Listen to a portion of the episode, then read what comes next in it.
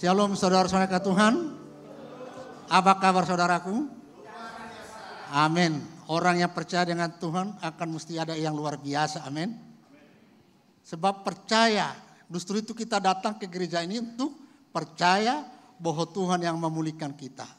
Bahwa Tuhan yang bersama-sama dengan kita. Tapi ada rahasianya saudaraku. Rahasia yang penting harus kita tangkap dan kita dengar hari ini. Yang pertama bagi kita, ada ketaatan bagi kita. Kalau kita tidak taat datang kepada Tuhan, percaya. Sama yang katakan firman Tuhan, katakan kita menjadi suang-suang kuku. Tapi buka hatimu. Pikiranmu untuk mendengar firman Tuhan. Supaya firman Tuhan itu menguatkan dan meneguhkan kita semuanya. Dan kita percaya. Sebab tema kita hari ini adalah dikatakan di sini bagi kita supaya kita selalu sungguh-sungguh taat dengan kemustahilan. Mau kita taat dengan kemustahilan saudaraku? Ah, nggak mungkin. Masa begitu datang penyakit bagi kegoncangan ekonomi ini, kok masa bisa taat? Tapi kalau orang yang percaya dengan Tuhan dengan sungguh-sungguh, jangan ada perkatakan itu. Apa pun yang datang kepada kita, kita taat. Di dalam ketaatan itulah kita, Tuhan melihat. Tuhan per, melihat keadaan kita apa yang kita alami. Tadi pagi saya katakan gini saudaraku. Sebab perubahan-perubahan ini mesti ada hari kita, hari kita di dalam doa kita. Jangan kita mengatakan Tuhan sembuhkan aku. Tuhan engkau berkati aku. Itu sudah lama. Apa sekarang doa kita di dalam mustahilin ini? Apa pun yang terjadi datang kepada aku Tuhan, aku selalu bersyukur kepadamu. Inilah harus doa-doa kita hari ini saudaraku. Sebab apa Tuhan tahu? Tuhan melihat apa yang kita lakukan. Jangan kita seperti yang dikatakan di firman Tuhan saudaraku apa? Mataku melihat keadamu dan telingaku mendengar suaramu. Tapi apa yang tidak kuberikan yang berkat adalah kesombongan, keegoisamu, dosamu. Itulah yang menghambat berkat bagi kita saudaraku. Jadi justru itu jangan kita lagi minta, ah Tuhan Kok begitu datang coba nih datang kepada aku. Wahyu 3 ayat 19 mengatakan saudaraku apa? Setiap yang sayang, ya Tuhan yang sayang dengan kita harus kita diajar. Cara apa? Antara kita jauh dari Tuhan, kita dihajar penyakit, resesi ekonomi. Tapi kalau kita ada di situ, kita minta Tuhan, lihat aku. Apakah biarkan aku menderita dan kesusahan? Apakah biarkan aku kelaparan? Ketaatan kita dan kita menerah kepada Tuhan. Itulah Tuhan memberkati kita. Dan yang kedua sekarang ini ada. Kalau saya dulu waktu perstan yang lama dulu, gereja yang lama, selalu saya berdoa begini. Tuhan ampuni dosa yang kecil dan yang besar. Sekarang bukan gitu lagi doa lagi saudaraku. Sebab ada dua dosa. Dosa yang diampuni dengan dosa yang tidak diampuni. Bagaimana itu saudaraku? Kalau dosa diampuni apa? Tuhan ampuni dosaku. Seperti perempuan yang yang sama-sama Yesus mau dilempari. Tapi apa kata Yesus? jangan ulang lagi kembali. Di situlah Tuhan mengampuni segala dosa kita. Tapi kalau kita tidak diampuni dosa apa? Oh kamu mencuri? Tidak. Oh kamu menipu? Tidak. Di situlah dosa kita dia tidak diampuni oleh Tuhan. Lantaran kita membela. Tidak kita mengaku. Siapa yang mengaku di Alkitab Tuhan yang diampuni Tuhan dosanya? Siapa? Begitu besar dosanya, berzina. adalah Daud. Tapi lantaran dia mengaku dosanya kepada Tuhan, Tuhan menenangi Daud. Tuhan memakai Daud yang lebih luar biasa. Jadi saudaraku kita jangan kita lagi Tuhan kita kita bela dosa kita lagi hari-hari ini. Kita mengaku yang terutama mengaku kepada Tuhan. Tuhan mengampuni dosa kita. Amin saudaraku. Amin saudaraku. Ini orang yang datang kepada Tuhan harus diakui dosanya. Jangan tidak mengakui. Sebab dikatakan saudaraku, Yohanes 10 ayat 23, 27 dikatakan, Dombaku mendengar suaraku, dan aku mengenal mereka, dan mereka mengikuti aku. Jadi kita dengar suara Tuhan. Bagaimana kita mendengar suara Tuhan? Bukan dia berbicara seperti manusia. Tapi apa kita buka firman Tuhan. Setiap saat kita baca firman Tuhan itulah hubungan kita dengan Tuhan. Berbicara dengan Tuhan. Hanya kita hanya mendengar datang ke gereja berapa saudaraku. Nanti mungkin ini maaf. Kalau di sini saya mempercayai banyak yang, yang bertekun datang kepada Tuhan. Sudah di pintu sana, tadi apa saya khutbahkan? Mungkin banyak kurang mengingat. Tapi kalau kita, kita buka firman Tuhan, selalu kita bisa ada hubungan dengan Tuhan yang erat. Ini Tuhan katakan sebab kita percaya dengan Tuhan. Sebab apa saya kataku? Rancangan Tuhan bagi kita rancangan yang terbaik. Bukan rancangan yang kecelakaan. Orang yang datang kepada dia selalu memberikan rancangan-rancangan yang terbaik. Itu di Jeremia 29 ayat 11 itu dikatakan saudara amin. Tidak pernah Tuhan memberikan rancangan-rancangan yang sekalakan kepada umatnya yang datang kepada dia.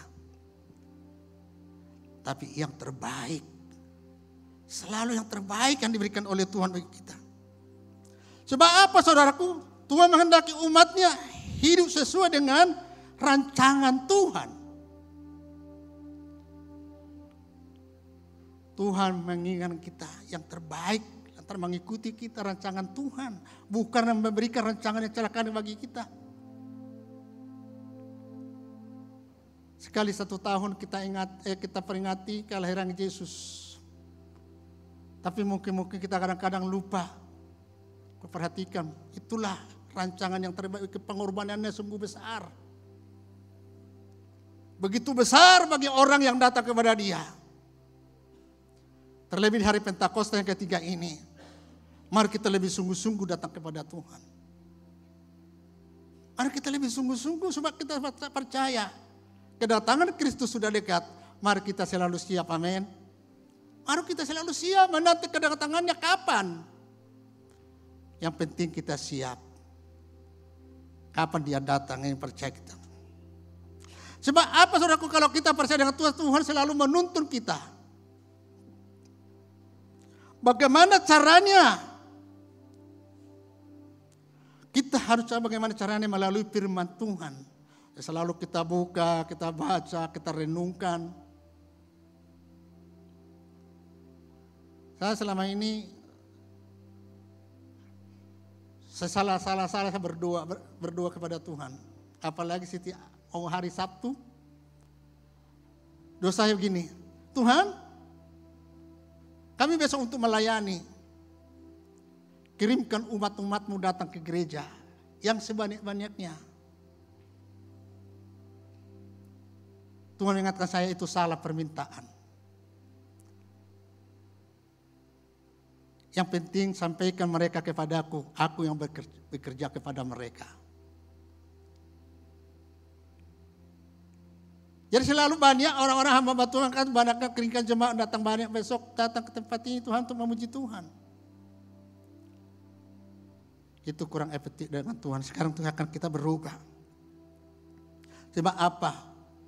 Kita ajar umat itu dengan cara pribadi dia untuk berhubungan dengan Tuhan. Kalau ada hubungan kita dengan Tuhan yang intim, yang luar biasa. Sungguh luar biasa tuh. Tadi pagi saya bersaksi saudaraku bagaimana saya terpukul Saya lari orang Kristen. Tapi sampai umur 45 tahun saya nggak tahu berdoa, nggak tahu apa.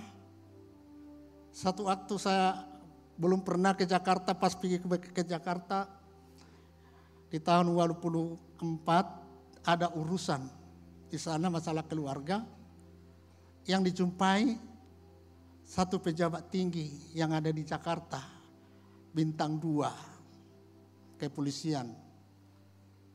Tapi saya sampai di rumah di sana sore-sore, habis itu makan, biarpun dia pangkat tingginya begitu, nggak mau mereka makan di, di meja. Karena mereka pakai tikar sama anak-anaknya. Habis makan saudaraku apa? Saya terkejut dan malu ambil Alkitab, baca masing-masing. Yang selalu didoakan mereka di rumah mereka apa? Keluarga daripada bapaknya, keluarga dari mamanya. Selalu itu mereka dibuat. Bahkan hidup mereka juga. Bangun pagi jam 5 mereka sudah berdoa juga. Saya malu. Saya, saya tetap tertutup di, di kamar. Wah, satu pejabat tinggi tetap haus dengan hadirat Tuhan. Di situlah mulai saya berubah, bertobat. Mau datang ke gereja, tapi waktu itu masih gereja lama. Selalu berikut berdoa. Hasilnya saya lihat sampai sekarang itu sangat luar biasa.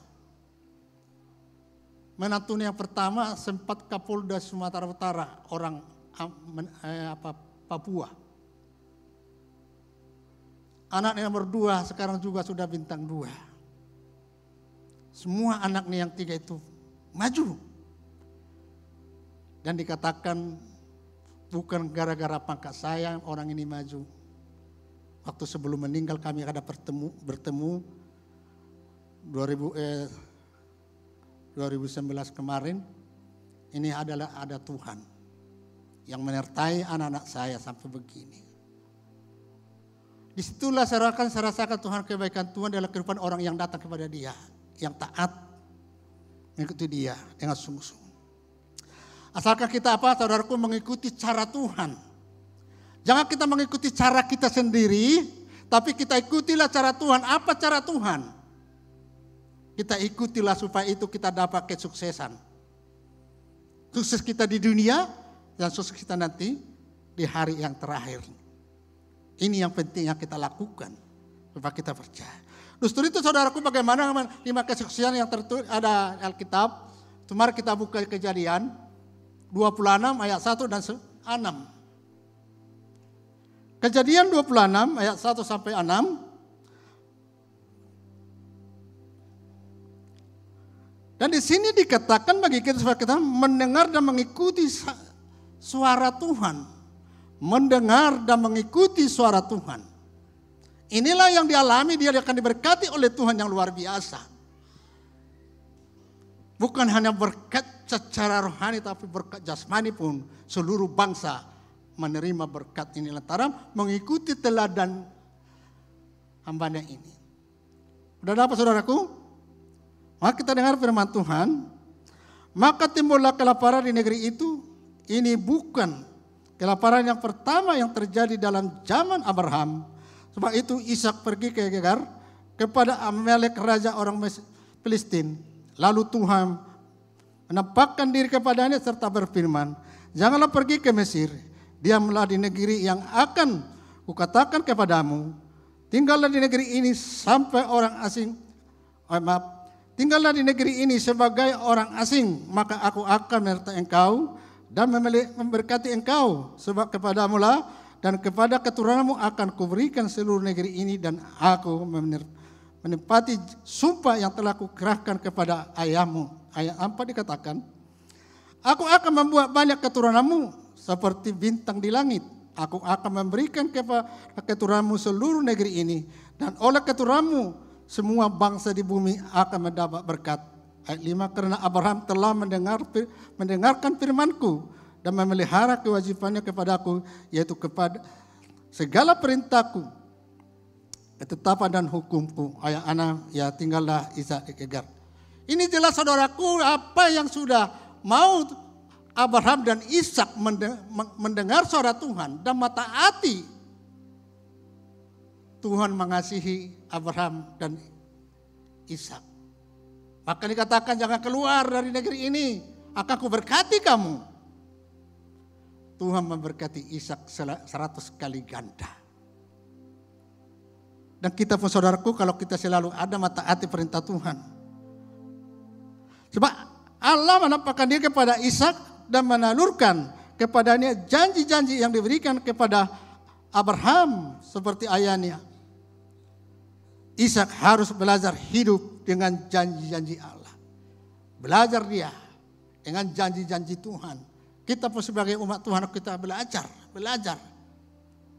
Terus untuk mendengar suara Tuhan, janji-janji itu akan kita terima. Tidak akan dibiarkan saudara-saudara kita menderita.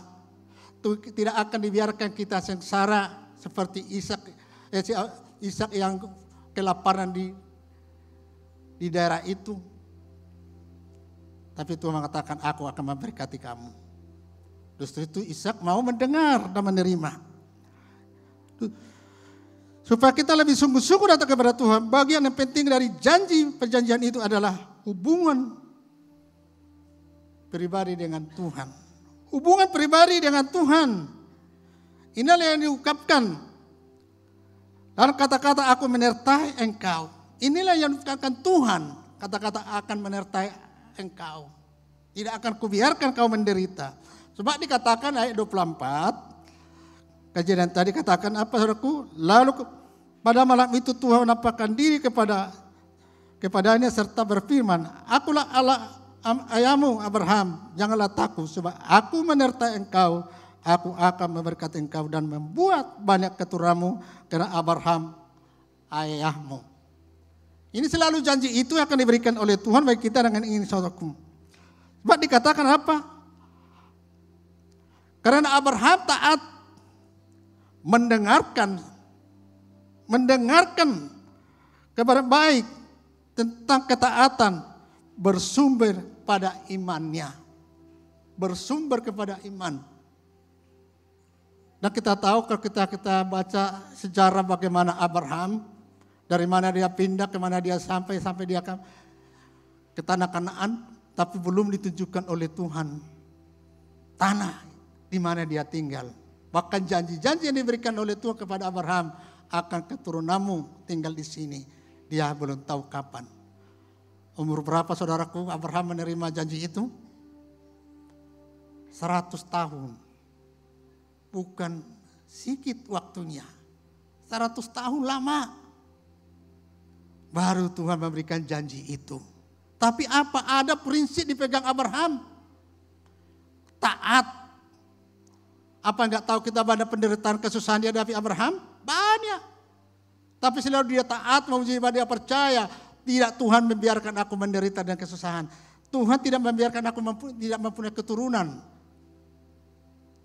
Dia akan diberikan itu saudaraku. Dan kita, kita percaya bahwa Tuhan itu sangat mengasihi orang yang datang kepada dia. Justru ketaatan Abraham pada Tuhan dia diangkat sebagai teladan ketaatan yang bersumber kepada iman tadi. Supaya kita lebih percaya Abraham telah berusaha dengan sungguh-sungguh untuk memelihara hukum-hukum Tuhan. Kita pelihara hidup kita untuk memuji dan menyembah Tuhan, amin. Sebab kita bukan zaman Taurat lagi. Tapi kita untuk zaman kasih karunia Tuhan. Antara kasih karunia Tuhanlah kita menerima keselamatan. Kalau tidak kasih karunia Tuhan kita tidak menerima keselamatan. Lantaran sudah Yesus memberikan kita keselamatan itu. Tanpa lahir Yesus kita tidak kita menerima keselamatan. Tapi lahir Yesus ke bumi ini. Dia bangkit dari kematian. Dia akan diberikan kita keselamatan itu. Itulah janji Tuhan bagi kita supaya kita selalu sungguh-sungguh datang kepada Tuhan dan percaya hadirat Tuhan ada di dalam kehidupan kita. Karena itu saudaraku Allah memberkatinya. Isa pun dan semua orang yang percaya harus berusaha menamai iman dan ketaatan Abraham dan Ishak. harus kita percaya harus berusaha. Mari kita usahakan diri kita lebih percaya. Cuma itu tadi yang bilang itu jangan kita membela diri kita adalah dosa. Tapi kita mengakulah ada dosaku Tuhan ampuni dosaku. Aku tadi berbohong kepada istriku. Aku tadi berbohong kepada suamiku. Aku tadi berbohong kepada anakku. Ampuni Tuhan. Di situlah Tuhan akan mengampuni kita. Jangan kita apa ini? Kita pulang ditanya istri dari mana kok begitu lama? Jangan kita banyak alasan. Tapi kita kasih terbuka.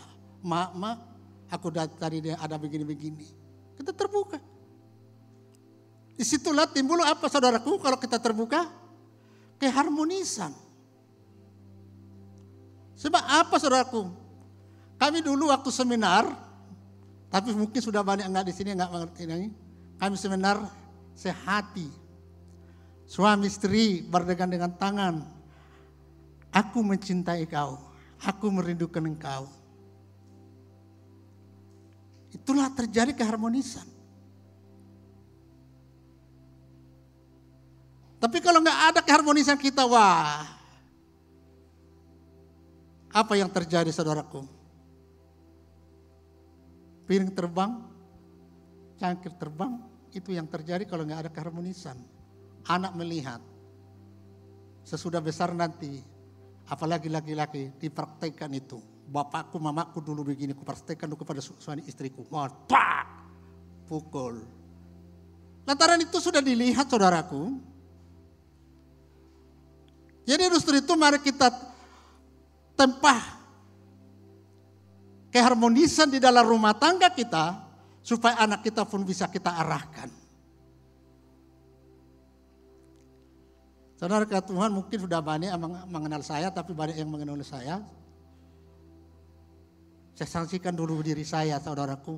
Inilah latar terjadi bagi kami sama-sama memahami. Anak saya 8.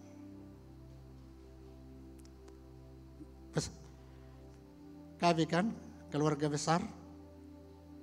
Tapi satu pun ini sampai sekarang sudah enam yang sudah berkeluarga. Semua melani Tuhan, tidak keluar dari GBI. Kami pendeta sekarang ini sudah kami empat pendeta. Anak saya yang pertama perempuan, pendeta. Menantu saya laki-laki, pendeta Anak saya nomor dua perempuan pendeta. Menantu saya pun pendeta juga. Tapi sambil kerja di sekuler. Sambil bekerja di sekuler tapi ya sudah pendeta. Sudah melayani mereka. Semua anak saya melayani. Antara apa ada terjadi keharmonisan bagi kami. Tidak ada kami bersembunyi-sembunyi. Ini harus kita bentuk di dalam rumah tangga kita akan terjadi. Ini supaya kita percaya. Sebab apa saudaraku janji-janji Tuhan itu akan Tuhan berikan bagi kita dengan penuh sukacita yang luar biasa. Dan percaya Tuhan. Jikalau kita mengharapkan itu memperoleh bagian dalam janji-janji keselamatan yang dijanjikan Tuhan, harus kita taat dan setia. Harus kita taat dengan setia datang kepada Tuhan untuk memuji hamba Tuhan. Jangan kita ada di waktu. Oh nantilah berdoa kepada Tuhan. Dah masih ada lagi minggu depan ke gereja. Udahlah minggu depan ke gereja. Tak usah ke gereja sekarang. Jangan ada lagi perkataan kita hari-hari ini saudaraku. Tapi benarlah kita sudah tahu kita ada hari minggu gereja. Datanglah kita gereja. Kita sembahkanlah hidup kita dengan Tuhan. Aku datang ke gereja Tuhan Allah untuk menenangkan hati Tuhan. Aku datang untuk memuji-muji dan menembak engkau. Sampaikan itu kepada Tuhan. Tuhan melihat, Tuhan mendengar. Ini ya Tuhan supaya kita percaya saudaraku dengan sungguh-sungguh. Kalau kita menuruti, akan kita terima keselamatan itu daripada Tuhan. Mengingat perkataan Tuhan akan kita diberkati yang luar biasa dengan sungguh-sungguh. Saudara ada saya saksikan tadi sebelum time, ada saya baca di komedi. Dia datang merantau ke Jakarta, tidak dapat pekerjaan. Pertama dia melayani di warung nasi Padang, cuci piring. Hampir sebilang neto, ada tiga bulan tak berapa, tapi selalu dia mengisisikan untuk Tuhan. Sebab dia sangat rindu hadirat Tuhan dalam hidupnya. Waktu dia menerima gaji, pertamakan itu kembalikan kepada Tuhan. 10 persen. Sudah itu dia pindah menjadi tukang koran. Dia begitu juga dia. Selalu diperhat yang diutamakan adalah Tuhan. Yang diutamakan adalah Tuhan. Itu selanjutnya berikutnya dia menjadi komedian. Sekarang dia gaji besar. 300 juta satu bulan. 300 juta kalau 10 persen berapa saudaraku? Itulah diberikan ke gereja. Belum lagi ucapan syukurnya. Dia menerima ucapan syukur gereja. Besok hari minggunya ditengok istri pendeta sudah pakai gelang. Dia enggak iri hati. Dia enggak timbal kebencian. Apa dikatakan? Itu yang sudah kuberikan kepada Tuhan. Terserah kepada pendeta itu mau ke mana itu dipakai dia terserah. Tidak ada kebencian dia. Tapi sampai sekarang begitu dia melakukan itu ke gereja. Dipakai Tuhan yang luar biasa dan dia diberkati oleh Tuhan yang luar biasa. Dan saya percaya pun di sini akan selalu itu melakukan itu. Dilakukan itu kan di situlah Tuhan bukakan tingkat-tingkat langit bagi kita akan berkat. Secara ke, saudara kamu eh, pedagang akan Tuhan berkati daganganmu. Sekarang sebagai pegawai akan diberikan kamu meja yang lumayan. Tahu salah terlampau basah, amin. Tapi agak lumayan, tidak ada bukan meja yang kosong. Asalkan kita taat dan percaya dengan Tuhan, amin. Ini seperti yang saya sajikan tadi, itu satu pejabat jenderal itu, dia jenderal, anaknya pun jenderal, semuanya akan diberkati oleh Tuhan lantaran mereka mengandalkan Tuhan. Dan ini aku percaya kita Tuhan, kita saudaraku. Dan kita lakukan itu semuanya dengan sungguh-sungguh datang kepada Tuhan. Amin saudaraku. Ini supaya kita. Jadi setelah itu kita lalu datang. Mari kita memuji Tuhan dengan penuh sukacita. Mari kita puji dengan Tuhan dan penuh mulut kita. Sebab itu yang disenangkan oleh Tuhan. Inilah firman Tuhan saya undang pemain-pemain musik datang ke depan. Kita selalu adalah Tuhan. Dan dikatakan secara pujian penyembahan mulutku dengan penuh pujian. Lakukan itu saudaraku supaya kamu akan diberkati oleh Tuhan. Tuhan kaulah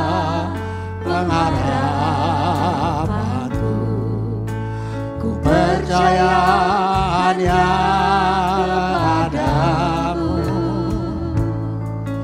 Yesus kaulah perlindunganku. Engkau yang selalu ku puji mulutku mulutku penuh dengan pujian kepadamu ya Yesus Tuhan.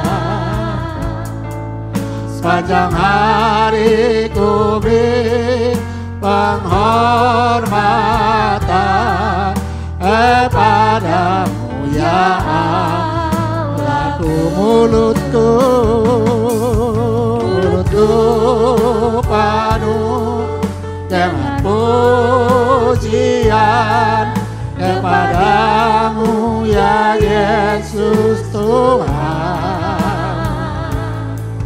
Sepanjang hari ku beri penghormatan kepadamu ya Allahku kepadamu kepadamu ya Allahku kepadamu, kepadamu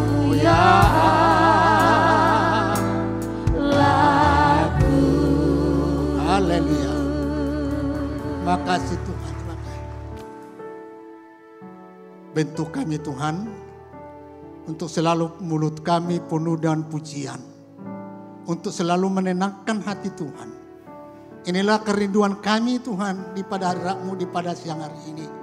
Dusturi Tuhan engkau selalu berkenan bagi kami Tuhan.